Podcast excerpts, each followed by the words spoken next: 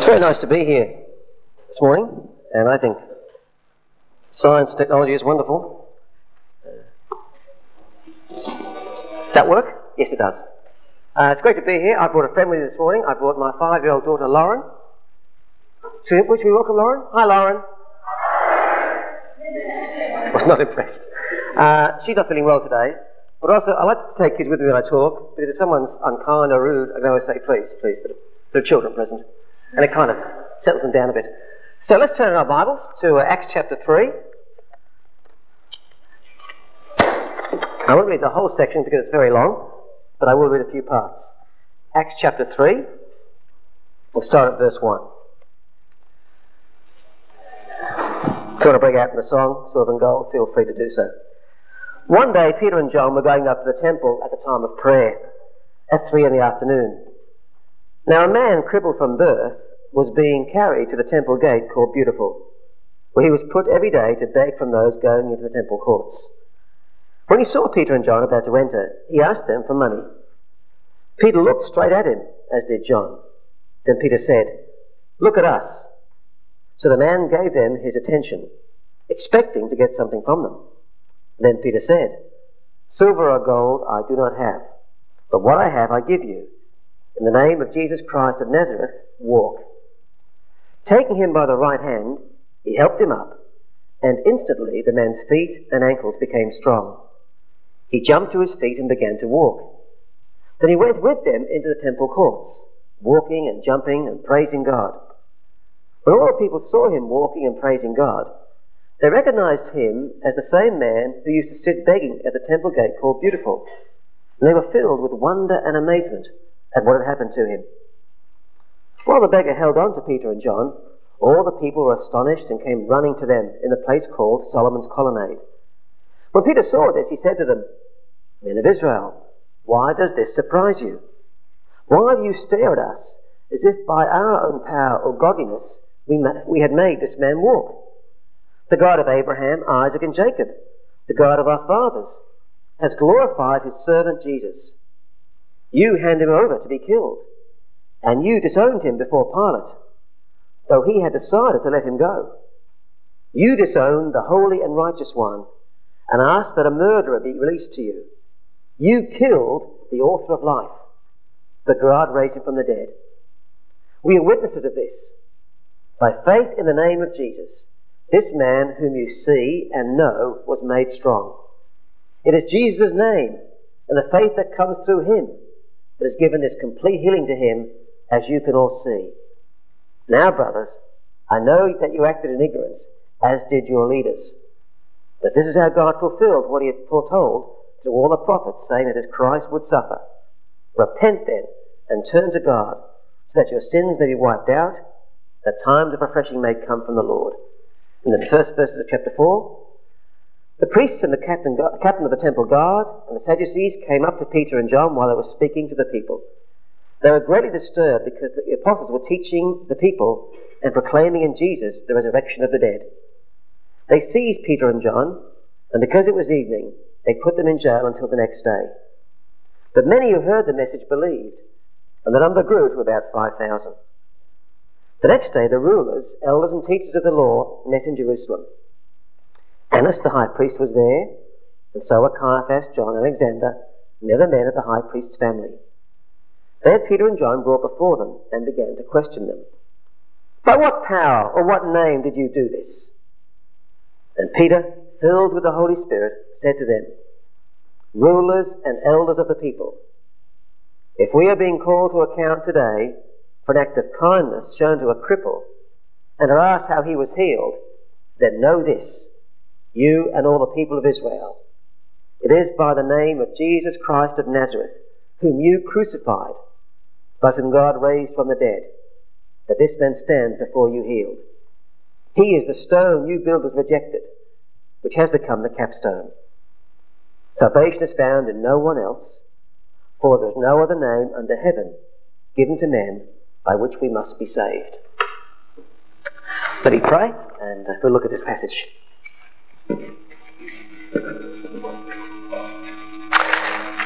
And thank you, Heavenly Father, for coming to us in the Lord Jesus.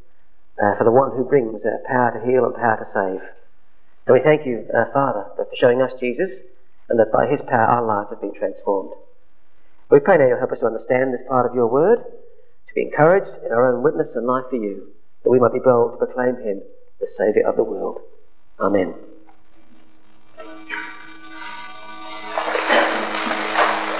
Uh, last week or the week before, I gather there was a debate at St Thomas's, North Sydney, between uh, Peter Fitzsimons, the well-known sports writer, and Dr. Barry Newman.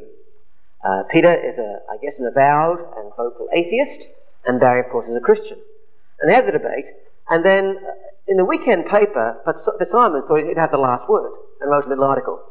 And when she said these words, my eloquent and likable opponent in the debate, assigned by the name of Barry Newman, countered that while he respected all the other religions and meant then absolutely no disrespect, there was only one true religion, Christianity, and that the gates of heaven were only open to Christians.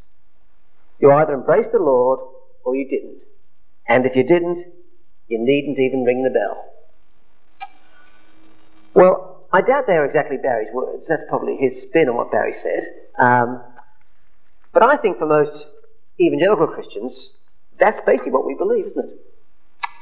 That Jesus is the Saviour of the world, and that unless you're related to Him, that's it. That your eternity depends on your relationship to Jesus. And I think in our talking to people who aren't Christians, that's the thing, above all else, that sticks in their throats. That's their big question. They might have questions about why does your loving God allow suffering? That still comes up, and that's a toughie. A few might have questions about how do you know your God exists. I think nowadays most folk are spiritual and believe in the otherworldly. That's not such a big one nowadays. But this one, I think, really gets up people's goats. That you guys think you're right and everybody else is wrong. And that just nowadays just seems so bigoted and narrow minded and in particular so intolerant. And I think if there's one virtue today which is seen as positively Australian, it is tolerance. To be Aussie is to be uh, tolerant. To be, to be intolerant is to be really un-Australian. Especially when we live in a, in a country which is so multicultural. With folk of so many different faiths and beliefs, to say yours is right and theirs is wrong just seems to be so intolerant. And it really annoys people and angers people. Though, of course, the word tolerance has changed its meaning over the years, you may have noticed. Tolerant used to mean put up with something you don't agree with or, or like, to bear with, to suffer. Uh, my wife tolerates the fact that I watch Friday night footy. I think it's terrific. I love Fatty and Sterl. I think Rabbits Warren. I think it's a great way to spend Friday night. She tolerates. She thinks, she thinks you know, IQ of about 12 to, to enjoy that sort of thing. She hates it. But she loves me, so she tolerates it. That's what the word used to mean. You put up with something you didn't like. Now it means I see what you believe, what you do is right for you. It wouldn't be right for me. It's not my thing. But I see it's right for you. I see because of your background, your family, your culture, that for you, Buddhism is right. That's not me, my, my, is Christianity, but for you, that's right. That's now tolerant. To say, nowadays, Buddhism is wrong, it's idolatry, it's not true, though I respect your right to practice it, that's seen as intolerant. That's the new tolerance. And I think of all folk who are seen in our world today as being intolerant, you and I are near the top of the list. Because we say Jesus is the only way. And I think it's getting harder and harder to say. In, in, in Sydney, on the campus, because even look around here this morning, the folk in all different cultures, walk around the campus, all different cultures, you get to know these people, and by golly, they're very nice. Maybe 50 years ago, you could describe the people out there in Africa or wherever as heathens and pagans stooped in darkness, eating one another. Nowadays, they're, they're beside you in the lecture hall, they're lovely, they're kind, they're devout, they're sincere. They're more devout than some of us. I remember once a minister saying to me, an Anglican minister, Mike, you can't tell me that this man who warms my pew one hour a week is going to heaven, and that Muslim who's given his life for his God is going to hell. How can you say that? How often do you pray a day? Let me make it more comfortable. How often do you pray a week? If you're a fair dinkum Muslim, you pray five times a day. And you fast one month of the year. And you spend your life savings and going on pilgrimage. And you give to the poor. And you'll die for your faith. And we say they're wrong and not going to heaven. And we who pray twice a week, go to church if it's not cricket on or whatever, we'll go to heaven. It's getting harder to say. And on top of that, I think the whole air we breathe theologically is changing. The songs we sing week by week on Sundays are about how God is loving and compassionate and faithful. His arms of love embrace us. The power of His love is all around us. He's a loving, warm, great God who sends people to hell who don't agree with Him. Hmm. Maybe saying about a God of holiness and wrath, perhaps an anger, but, well, but that's not the God we sing about. And sin nowadays isn't as simple as it used to be. Here are some words from the great theologian of the 18th century, Jonathan Edwards. In a sermon, he describes sin like this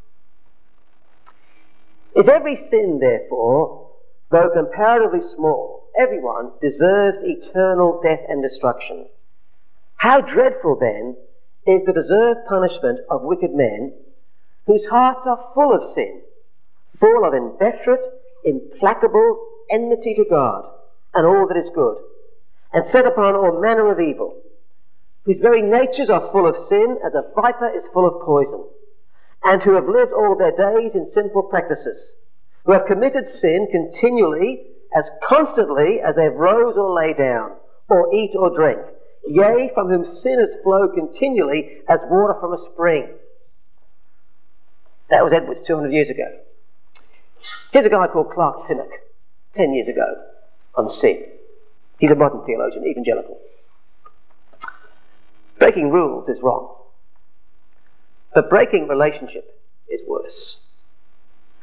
Because God is love, sin should be understood essentially as a refusal of love. Made for relationship, humans have the ability to accept or refuse that.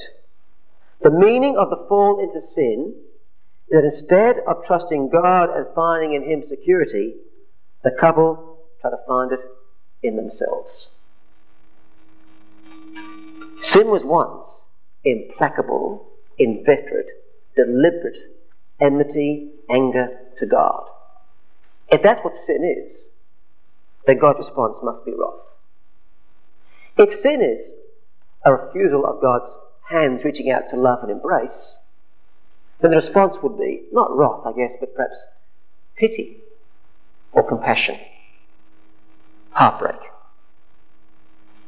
So we live in a world where all around us are impressive, sincere folk of other faiths, in a world where the air we breathe theologically is changing.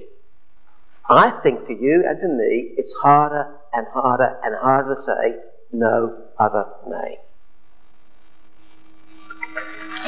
Well, let's see if we can say that in the light of this passage from the Bible. It's a well known story. Uh, the Acts of the Apostles is, as you know, volume 2 of Luke's work. Volume 1 describes all that Jesus did on earth. Volume 2, all he did from heaven through the apostles. It's still him working, but this time through the apostles. It begins with the uh, amazing uh, beginning of the church, Pentecost, the Spirit comes, signs and wonders, people share their things together, live together, and then they go day by day to the temple to pray and to preach. This all takes place at three in the afternoon, a very busy time at the temple. Crowds are there, the place is packed with people. If God wants to get attention with a miracle, this is the time and place to do it. The temple at three in the afternoon. And here we meet a lame man. And as Luke always tells us, he drives home how hopeless this man's condition is. This guy didn't fall off his chariot and break his leg. This guy is congenitally lame. He's never walked a day in his life. Have you seen folk like that? Can you see their legs? Like thin reeds, muscles never formed, never moved an inch with his legs all his life. And his family or friends bring him here outside the temple gate every day to beg. They put him there because being a cripple, he can't go inside the temple. He's unclean. He's impure. He can't go inside the temple. So he stays outside. But more than that, that's a great place to beg. If you're a busker, where do you busk? In some quiet street, out of, out of view? No. You busk on the corner of George Street and Bathurst Street. You busk where the crowds are. If you're a beggar, you beg where the crowds are. I was in uh, Kyrgyzstan last year, in the capital Bishkek, and there's a big, one big shopping centre there for the tourists. Outside the front door was a beggar, a young boy with his mum. He had hydrocephalitis. That's a huge head on a tiny body. 12 years old, I guess 10, 12 years old. He'd be dead by the time he's 15. He's begging. That's the place to beg, where the tourists go. I worked in Pakistan. You see them there in Pakistan. They're twisted, deformed limbs, often deliberately deformed by their parents at birth, so they can have a career in begging. And there they sit in the, in the, in the, the public places, day by day by day, to get money. And this is where this guy sits. There he is every day, an endless litany, alms, alms, alms for the poor, as the crowds go by. This day in the crowd, there are two men. He wouldn't give them a second look, except this, these two men stop and look at him. And now his hopes are up. Mind you, their appearance wouldn't inspire confidence, I would have thought. They wouldn't be wearing their Armani suits. More like something from Target or, or Lowe's, probably, but they looked like what they were, I think, just Galilean fishermen, rustic backwoodsmen. But still, they stopped, they looked, and they said to him, Look at us. Look at us. It looks like they're going to give him something. And then what appears to be the cruel twist of the knife. Hey, look at us. Empty. We've got nothing. Everybody, hang on, guys. What, is this some kind of Galilean joke? You think it's funny to, to, mock, to mock a cripple? You find some twisted humour in this? Well, their next words would have thrilled him. We don't have any money. We'll give you what we've got. You stand and walk. The story is told that Pope Innocent the uh, second one day was counting his money. And in walked the great theologian Thomas Aquinas. And the Pope said, Look, Thomas, the church can no longer say, Silver and gold have I none. True, Holy Father, said Thomas. And neither can she say, Arise and walk. But on that day, the church gave this man what they had the power to walk. And picture the scene if you can. As the man, for the first time in his life, feels power surge through his legs. Joints articulate, muscles harden, and with the help of Peter and John, the man stands up. Now, can you imagine it? The man, in his own strength, is standing. And he's thinking, if I can stand, I can walk. And if I can walk, I can run. And if I can run, I can leap. And there he is, the first time in his life, running and, and leaping, as before the eyes of all the people, the words of Isaiah are fulfilled. Strengthen the weak hands, make firm the feeble knees. Say to those of a fearful God, a fearful heart, be strong and do not fear. Here is your God. He will come and save you. Then the lame shall leap like a deer, and the tongue of the speechless sing for joy. When God comes in salvation, you know the day is here because the lame will leap like a deer. This is the day of salvation. And the word spreads like wildfire to the whole crowd, and Luke describes the whole thing as the Greek word is ekstasios. Ecstasy, excitement permeates the whole crowd as they see before their eyes proof that salvation is here. That's the mighty work. So the word spreads, the crowds gather naturally as you'd gather. If you'd heard the guy outside who's never walked before running around, you'd go and have a look see. And the crowds gather and they're confused. What's going on here? It's like a Pentecost. Here are these barely literate fishermen speaking other languages. Are they drunk? Are they high? What's going on? Same here. Here's a guy doing this thing. Are these guys, are these, is this David Copperfield? Are these guys wonder workers, sorcerers, magicians? What's going on here? So as at Pentecost, yet again, Peter speaks to explain what's going on. And his words here are very blunt. Very blunt. I'll tell you what's going on here, guys. What's going on here is Jesus. God's servant. The one Isaiah said God would glorify, but the one Isaiah said would suffer. God glorified Jesus, but first of all, Jesus suffered at your hands. At your hands. Even Pilate, that moral pygmy, would have let him go, but not you. You killed him. Then the damning accusation, you killed the author of life. You killed life. But what you killed, God raised up. And in that man's name, and by that man's power, what you see before you is happening.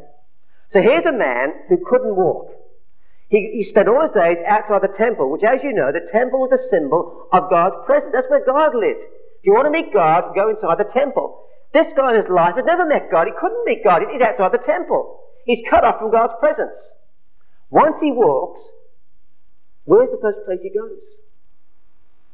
Inside the temple. Into the temple courts, the first time in his life, to meet God. To come into the presence of God. He's been given the power to walk, but much more than that, he's been given the power to come into God's presence. Because all Jesus' miracles are really active parables, like this one. So, for example, Jesus heals a blind man, and then says, What? I am the light of the world. What I've done for this guy physically, I want to do for you all spiritually, because you're blind. He heals a, a, a dead man, then says, I am the resurrection and the life. What I've done for him physically, I want to do for you spiritually. I want to make you alive to God forever. Here's a man who's lame. He can't walk. He can't come into God's presence. What I've done for him physically, I want to do for you spiritually. I want to bring all of you into the presence of God. I want to give you the power to walk and to run into the very throne room of God. That's salvation. What we have here is an acted parable a little charade, a drama, a skit of salvation. So he calls the people to repent. And it's all by the power of Jesus. All through faith in his name. And only through faith in his name. If Peter and John hadn't come along that day, that man would stay outside the temple courts a cripple. Because they came along and spoke to him and he had faith, he could walk. Now that idea today is unpopular. A fellow called John Sanders, who's an evangelical, tells a story of a time he was on a lake with some friends and a big storm blew up. And they rowed to shore to find shelter from the storm. It happened that nearby was a cabin. They didn't know who owned the cabin, who built the cabin. They couldn't find a way inside the cabin. But the storm was ferocious. They were in danger and around the cabin were porches. And they found shelter from the storm under the porches. They couldn't go inside the cabin, never knew who owned the cabin, but found shelter from the storm under the porches.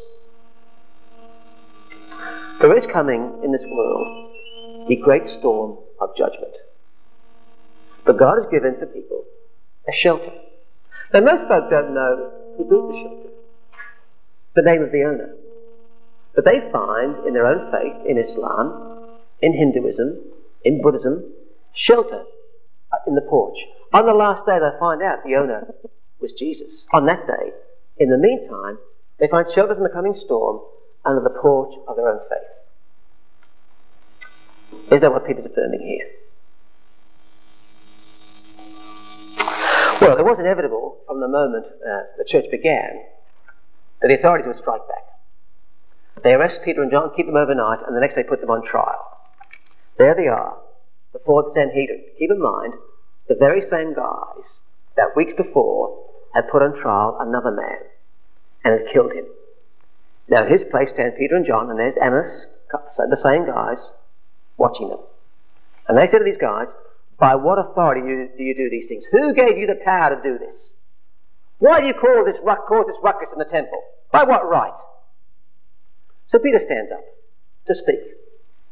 Now, I think if ever was a moment for Peter to be sensitive in what he says, uh, cautious, uh, diplomatic, respectful, this is it. These are the guys who killed Jesus. Peter, Mr. Tact, Peter, be sensitive. There's a story told of another man called Peter, Peter Cartwright, who was a Methodist lay preacher of the 19th century in America. He travelled around on horseback and preached in various churches. Known to be a man who would speak his mind and call a spade a spade and a few other things too. Preaching in church one day, they heard that morning that the president, Andrew Jackson, was about to be there. He was down to preach. The elders pulled him aside and said, Peter, look, we just heard, uh, the president's about to be here. Could you please just, just mind what you say? Just be careful. So Cartwright got up to preach. He said, I have been informed that President Jackson is here this morning. And I've been encouraged to be mindful about what I say. President Jackson will go to hell if he does not repent. As he began the sermon. President Jackson will go to hell if he does not repent. At the end of the sermon, Jackson walked up to him, said to him, Good man, if I had a hundred men like you, I could whip the world. I think Cartwright's inspiration for his preaching was probably Peter. You guys want to know the name by which I do this? The authority? The name Jesus ring a bell, guys? Remember him? He's the one you killed. But God raised from the dead. You guys are given the job to build the house of the people of God. You just destroyed the capstone. You just you crushed the main stone of the building. Well done, guys. But by that name, this man's healed. Indeed, there's no other name under heaven given to people by which we must be saved. Only that name. There's a joke that Jewish people tell which goes like this. A Jewish family became Christians through the ministry of a Catholic priest. And he baptized them. As he baptized them, he got some water and he sprinkled water on them. Like that. And he said as he sprinkled it, You're not a Jew, you're a Christian. You're not a Jew, you're a Christian. Well, sometime later, he got word from another parishioner that they had deceived him. They were still Jews and became Christians just to get the money from the church. He was furious. So he went round to their house on Sabbath evening, Friday evening, to peek through the window to see what they were doing. And there they were, having their Sabbath meal of chicken. Well, he stormed in, angry, accused them of deception and deceit and lying. He said, What do you mean? What do you mean? Look, he said, You're eating chicken, and you know we Catholics eat fish on Friday. And the father said, This is, he said, This is fish. It's not fish, it's chicken. That's the Jew, it's fish. Look to the Catholic, I know fish when I see it, and that is chicken. And the Jew said, Look, look, look, Father, I admit, when I bought it this morning, it was chicken. But I took it home, I sprinkled water on it, and I said, You're not a chicken, you are a fish. You're not a chicken. Jews don't tell a story really to be funny. They tell a story to show how absurd it is that someone who is a Jew can become a Christian. It is that absurd. If you read books by Jews about Christian evangelists, their anger and hatred of those who evangelize Jews is profound. They call it a spiritual holocaust. That's a very emotive word. In the Holocaust, Hitler swore to eradicate from the face of the world all Jews and removed one third in the final solution. They say, What's your perfect world, Christians? Isn't your perfect world a world without Jews? Wouldn't you love every Jew to be a Christian? Isn't that your goal? Isn't that your final solution? Isn't that your spiritual holocaust? One Jewish woman writes this To lose one teenager or one Russian Jewish immigrant family after what it has taken for one Jew to make it to the end of the 20th century is sad enough. To have them pried away through mission is an act of spiritual rape. And she begs with us not to do it. Now, why would you do it? After all they've suffered over the last, especially the last hundred years, even 2,000 years, why would you do it? Why would you share your faith with a Jew and rape them like that? I was talking some years ago to a Muslim, uh, a wealthy young Muslim man owned a business in Pakistan about my faith. We were talking about Islam and Christianity. As we talked together, I looked at him and thought, if you become a Christian, this will destroy your life. You'll lose your business. Your family will kick you out. They may even kill you. You'll lose your, your, your, job prospects, your marriage prospects. You'll suffer and suffer and suffer and suffer. It'll bring into your life untold suffering and misery if you convert. So why would you do it? When, when Jews plead with us not to, when you know the cost for Muslims and another, why would you do it? I can think of no other reason but this that there is no other name under heaven given to people by which they must be saved. There's no good saying, but they believe in God. The only God there is is the God and Father of our Lord Jesus Christ. Jesus said, Believe in God, believe also in me. You can't divide God from Jesus. When you meet God, the true God, you meet Jesus. When people meet the Spirit, they meet the Spirit of Jesus. God is triune and cannot be divided.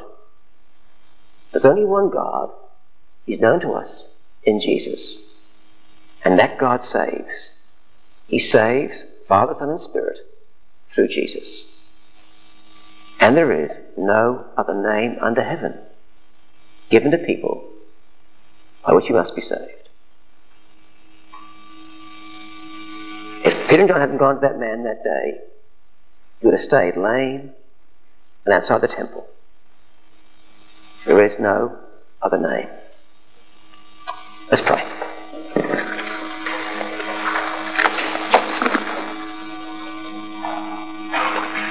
Thank you, Father, for coming to us in the Lord Jesus, who is the Saviour of the world.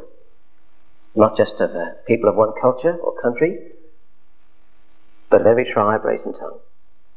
Thank you, He is Lord of lords and King of kings. He is unlike any other. Thank you, He is a divine, supreme, the ruler of the ages. And thank you that in Him is found our salvation. Please, Father, keep us uh, bold and confident in proclaiming this. And give us the desire to share with those around us, of whatever background or whatever faith, the one who can redeem them from the wrath to come. In whose name we pray. Amen.